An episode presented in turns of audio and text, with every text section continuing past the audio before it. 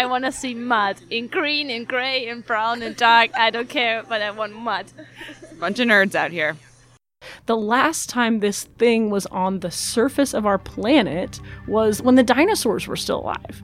And you think, if only you could do this all the time, you'd be able to push back the boundaries of science in a very tangible way. The process of doing science and the process of getting people together to experience that science um, is really the story of the JOIDES Resolution. Welcome to This is Science, Expedition three seventy-eight. A new podcast mini-series bringing you closer to the science, the stories, and the people on Expedition three seventy-eight on the JOIDES Resolution. Subscribe now so you don't miss the boat.